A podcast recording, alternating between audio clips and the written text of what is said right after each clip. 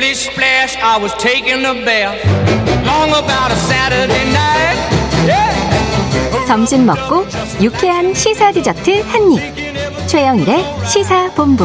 Well, I stepped out the tub and put my feet on the floor. I wrapped 네, 경제를 알기 쉽게 풀어보는 경제 본부 시간입니다. KBS 보도본부의 경제 스토리텔러 서영민 기자 나오셨습니다. 어서 오세요. 안녕하세요. 아이고, 저 머플러하고 마스크하고요. 깔맞춤. 아, 야, 이게 뭐 보통 패션이 아닙니다. 자, 그래도 오늘의 현안으로 바로 들어가 봅니다. 네. 자, 미국 연준이 기준금리를 또 올렸습니다. 네, 0.25% 포인트 음. 적게 올렸죠. 근데 이렇게 올릴 거라고 다들 예상은 했었습니다. 네네네. 근데 지금 현재 그렇게 올려서 기준금리가 얼마냐? 네. 4.5에서 4.75 사이입니다. 아, 우리보다 1% 포인트 이상 높습니다. 높아요. 네네. 그래서 이렇게 올렸는데 재미있는 것은 오늘 미국 증시가 굉장히 많이 올랐다는 네네, 겁니다. 그렇더라고요. 뭐 다우는 뭐 보합세지만 나스닥이나 S&P 같은 경우는 2% 1% 정도 예, 예. 올랐거든요. 근데 사실 그 기자회견 파월 연준 의장의 기자회견 이후로 반등했는데 그 전에는 엄청 내리고 있었습니다. 아, 그럼 내리고 있었죠. 어제도 네네. 제가 속보를 네네. 보니까 내렸고. 근데 네. 오늘 말씀하신 대로 기준금리는 뭐 0.25%포인트쯤 올릴 거야. 네. baby step 밟을 거야. 네. 그랬는데 이 파월 의장이 뭐라고 얘기했길래 시장이 네. 반응을 한 거예요. 일단 이해하기 쉽게 어떤 신호를 뭐 약간 비둘기적이었다라는 평가가 많은데 아. 매파적이었다는 평가도 있지만 네네. 그 비둘기다라고 그러니까 좀 온건했다라고 음. 볼 만한 부분이 디스인플레이션이라는 표현을 13번이나 썼다라는. 디스인플레이션. 그러니까 이 표현의 뭐 구체적인 의미에 집중하시기보다는 네네. 이 인플, 이 얘기가 나온 것이 아 물가가 우리가 금리를 올려서 둔화되기 시작했다는 걸 처음 발견했다. 아, 그러니까 우리 정책의 효과가 나타나기 시작했다는 말을 에, 이 회견장에서 처음 했다. 네. 그것도 13번이나 말했다. 아. 꽤 어떤 그 어떤 효과가 나타났다는 걸 강조했다는 측면은 있습니다만 아. 다만 근데 사실은 그렇게 된다면 금리를 조금 더 내려가게 한다든지 아니면 이제는 더 높이지 않겠습니다라는 음. 말이 나왔어야 하는데 그건 또 아니었거든요. 그래요. 사실은 올해 연준이 기준금리를 한 세 차례 정도 0.75% 포인트 정도 높여서 5% 위로 네, 가져갈 네, 거라고 했는데 어. 지금 4.5에서 4.75니까 네네. 한번 내지 두 번 정도 더 올리면 되는데 연준 음. 의장은 두 번 더 올린다고 했어요. 두 번 혹은 세 번. 왜냐하면 커플이라는 단어를 썼는데 네네. 커플은 쌍이잖아요. 그렇죠. 한 번은 아니잖아요. 그렇죠. 커플이라고 말했는데 시장은 3월에 한 번 끝. 0.25 끝. 이렇게 받아들이는 겁니다. 어, 그러면서 아, 지금 비둘기적인 말이 나왔고 네. 그리고 금리 인상도 사실은 올해 세 번 하려고 했는데 두 번 하면 끝날 것 같아라고 네. 월스트리트가 받아들이면서 아. 급 반등했습니다. 아, 이게 파월 의장의 이제 발언에 대한 해석의 문제군요. 해석의 문제. 네, 이게 훈고학, 네. 해석학 뭐 이런 종류의 얘기 근데 굉장히. 여러 가지가 있는데 어쨌든 네. 디스인플레이션 13번 나왔다. 네. 그러니까 인플레 잡으려고 금리를 계속 올린 건데 네. 정점이 온 것 같다 이런 느낌. 근데 사실 국내에는요 계속 나온 기사들은 네. 인하는 없다 올해. 네. 오히려 이게 더 많이 저도 그런 기사를 돼서. 썼습니다. 아 그래요. 당신이 기다릴 저금리는 저 멀리 있다. 아. 유튜브에도 찾아보시면 있는데 네네. 지금도 저는 그렇게 믿고 있습니다. 아 그래요. 알겠습니다. 네. 자 아무리 그래도 연준 의장은 끝이 아니다 이렇게 이야기는 했어요. 시장은 끝에 대한 이야기를 했으니 끝이 어쨌든 나왔으니까 네. 긍정적이다. 이거 좀 이상한 거 아니에요? 해석이 좀 거리가 멀지 않아요? 그러니까요. 그래서 이 미국에서요, 그 많은 평론가들이나 아니면 음. 기관 단체인들이 disconnect라는 단어를 씁니다. 아 시장, 월스트리트의 인식과 파월 연준 의장이 하겠다고 한 것 사이, 어. 앞으로 정책을 이렇게 펼치겠다는 것 사이에 단절이 있다. 연결이 안 돼 있는데 네, 연결이 안 된다. 왜냐하면 연준 의장은 계속해서 좀 더 간다, 좀더 아. 높이겠다고 하는데 그 시장에서는 자꾸, 한 번밖에 더못 높일 거예요. 끝이 보인다. 네. 어, 예. 그리고 올해 하반기에 가면 내려갈 거예요. 어디에서는 네네네. 또0.5% 포인트 정도 내릴 거라는 얘기까지 어. 나왔어요. 지금 수준보다 더 떨어질 거라는 네네네. 얘기거든요. 그러면 근데 왜 이런 이야기가 나오느냐에 음. 대해서는 다양한 이유가 있겠지만 뭐. 연준 의장이 너무 어, 비둘기적인 신호를 자꾸 준다. 아. 이게 말을 잘못하는 거다라는 말도 있지만 네네.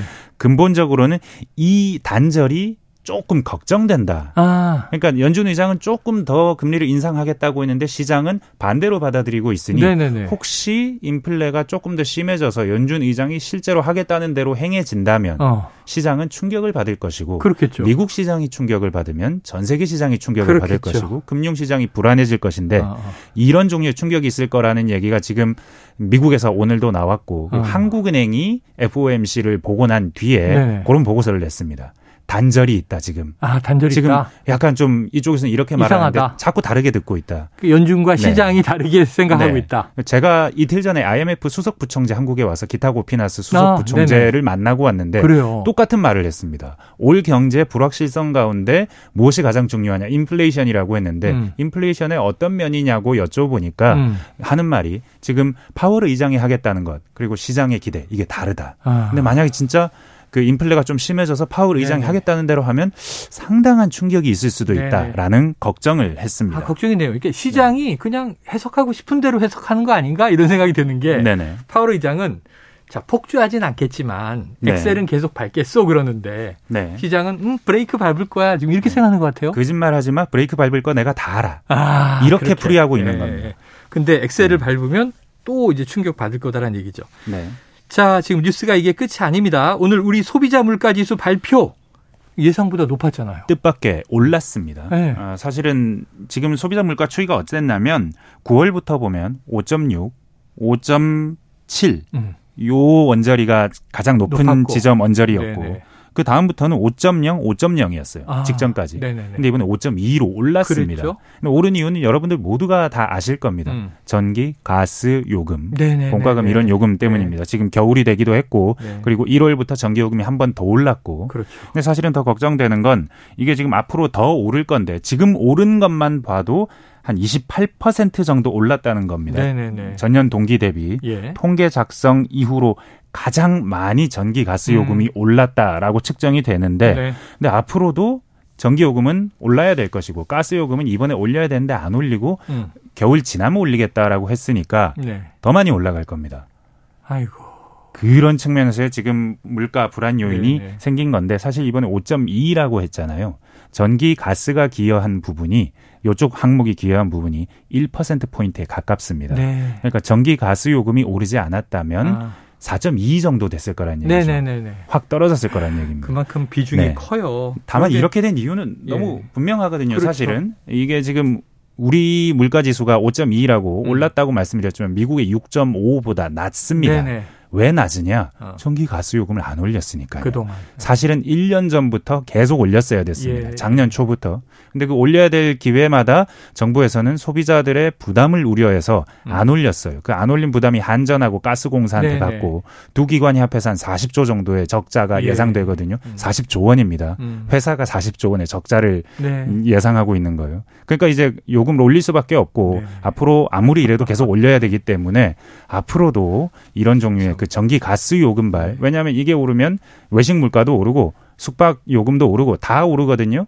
그러니까 약간 우리는 물가 불확실성이 조금 더 남아 있다. 미국보다 오히려 그런 상황입니다. 충격적입니다.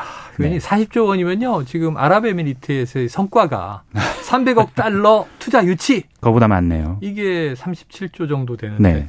아이고야. 자, 그런데 말이죠. 이 한숨거리 하나가 더 있는 게 LPG 가격 문제가 있다면서요. 사실은 오늘부터 조정된 2월 LPG 가격은 음. 어, 리터당 50원 정도 단위 가격당 50원 정도 떨어졌습니다. 아, 내렸습니다. 그래요? 그러니까 네. 오히려 내렸는데 뭘이 LPG 예, 예, 걱정을 하냐라고 하는데 음. 근데 오늘 사우디의 최대 그 국영 에너지 국영회사 아람코가 네, 아람코. LPG 가격을 우리나라에 파는 LPG 가격을 음.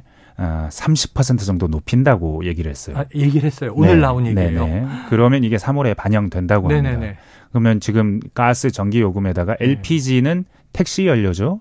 그렇죠. 아, 택시 연료인데다가 취약계층이 좀 쓰는 연료이기도 합니다. 자영업자들이 거의 쓰잖아요. 네. LPG 탱크 이 네네네네. 이렇게가 도시가스가 없는 데서 쓰는. 그렇죠. 그러니까 이것 또한 또 상당히 복병이 될 가능성이 있다. 아, 아직까지는 아니지만 네네. 오늘은 내렸지만 3월에 네네. 오를 요인이다. 네. 야, 걱정입니다. 자, 정리해 보면 미국은 금리가 정점일 것이다 하는 기대 네. 떨어질지 모르겠지만 우리는 전기 가스 요금 때문에 들썩 이게 오늘의 결론이네요. 방금 말씀드렸습니다. 그 미국은 다 그 전기가스 요금 오를 부분이 있으면 다 그때그때 반영했는데 우리는 올려버렸어요. 미뤄서 반영했기 때문에. 지금 우리가 숙제를 하고 있는 것이다. 요인이 남아있다. 라고 보면 됩니다. 네. 숙제가 남아 있다. 네. 자, 이렇게 힘드니까 지원 정책 얘기 계속 나오잖아요. 네. 사실은 지금 소득공제 얘기까지 나오고 음. 취약계층 지원뿐만이 아니라 다른 사람들 지원 필요, 필요한 것 아니냐. 중산층까지 네. 지원될까 이러고 있는데. 왜냐하면 이게 정치적인 문제가 되거든요. 네. 사실은 경제적으로만 보면 이거 지원하면 안 됩니다. 네. 지원하면은 지금 전기가스 소비를 줄여서 어.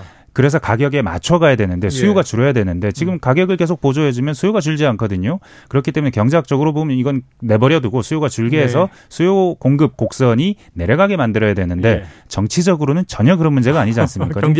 아니에요. 네, 당장 이번 주 내내 계속해서 너무 네. 올랐다 힘들다는 얘기가 쏟아지고 있는데 설민심 등등. 그러다 보니까 지원 얘기가 나오는데 네. 방금 말씀드렸지만 이 문제는 결국은 우리가 치러야 할 숙제입니다. 아. 이 숙제를 뒤로 밀어넣는다고 해결되는 건 아니에요. 네. 그래서 이 가격을 전반적으로 보편적으로 지원하는 것보다는 네. 취약계층에 많이 지원하고 나머지는 좀 감내하면서 가야 되는 거 아닌가. 이거 사실 IMF 부총재가 와서 제안했던 아. 내용이기도 합니다. 참 우리 서영민 기자 냉철한 분인데 죄송합니다. 때때로는 또 각박해요. 지원 좀 더 많이 안 해주나 이런 이런 그 청취자분들 많으실 텐데 우리가 치러야 할 숙제다. 경제적으로는 그렇다고 합니다. 취약계층 지원은 꼭 해야 합니다. 네, 그래요. 경제본부 오늘 여기서 정리하죠. 서영민 기자 고맙습니다. 감사합니다.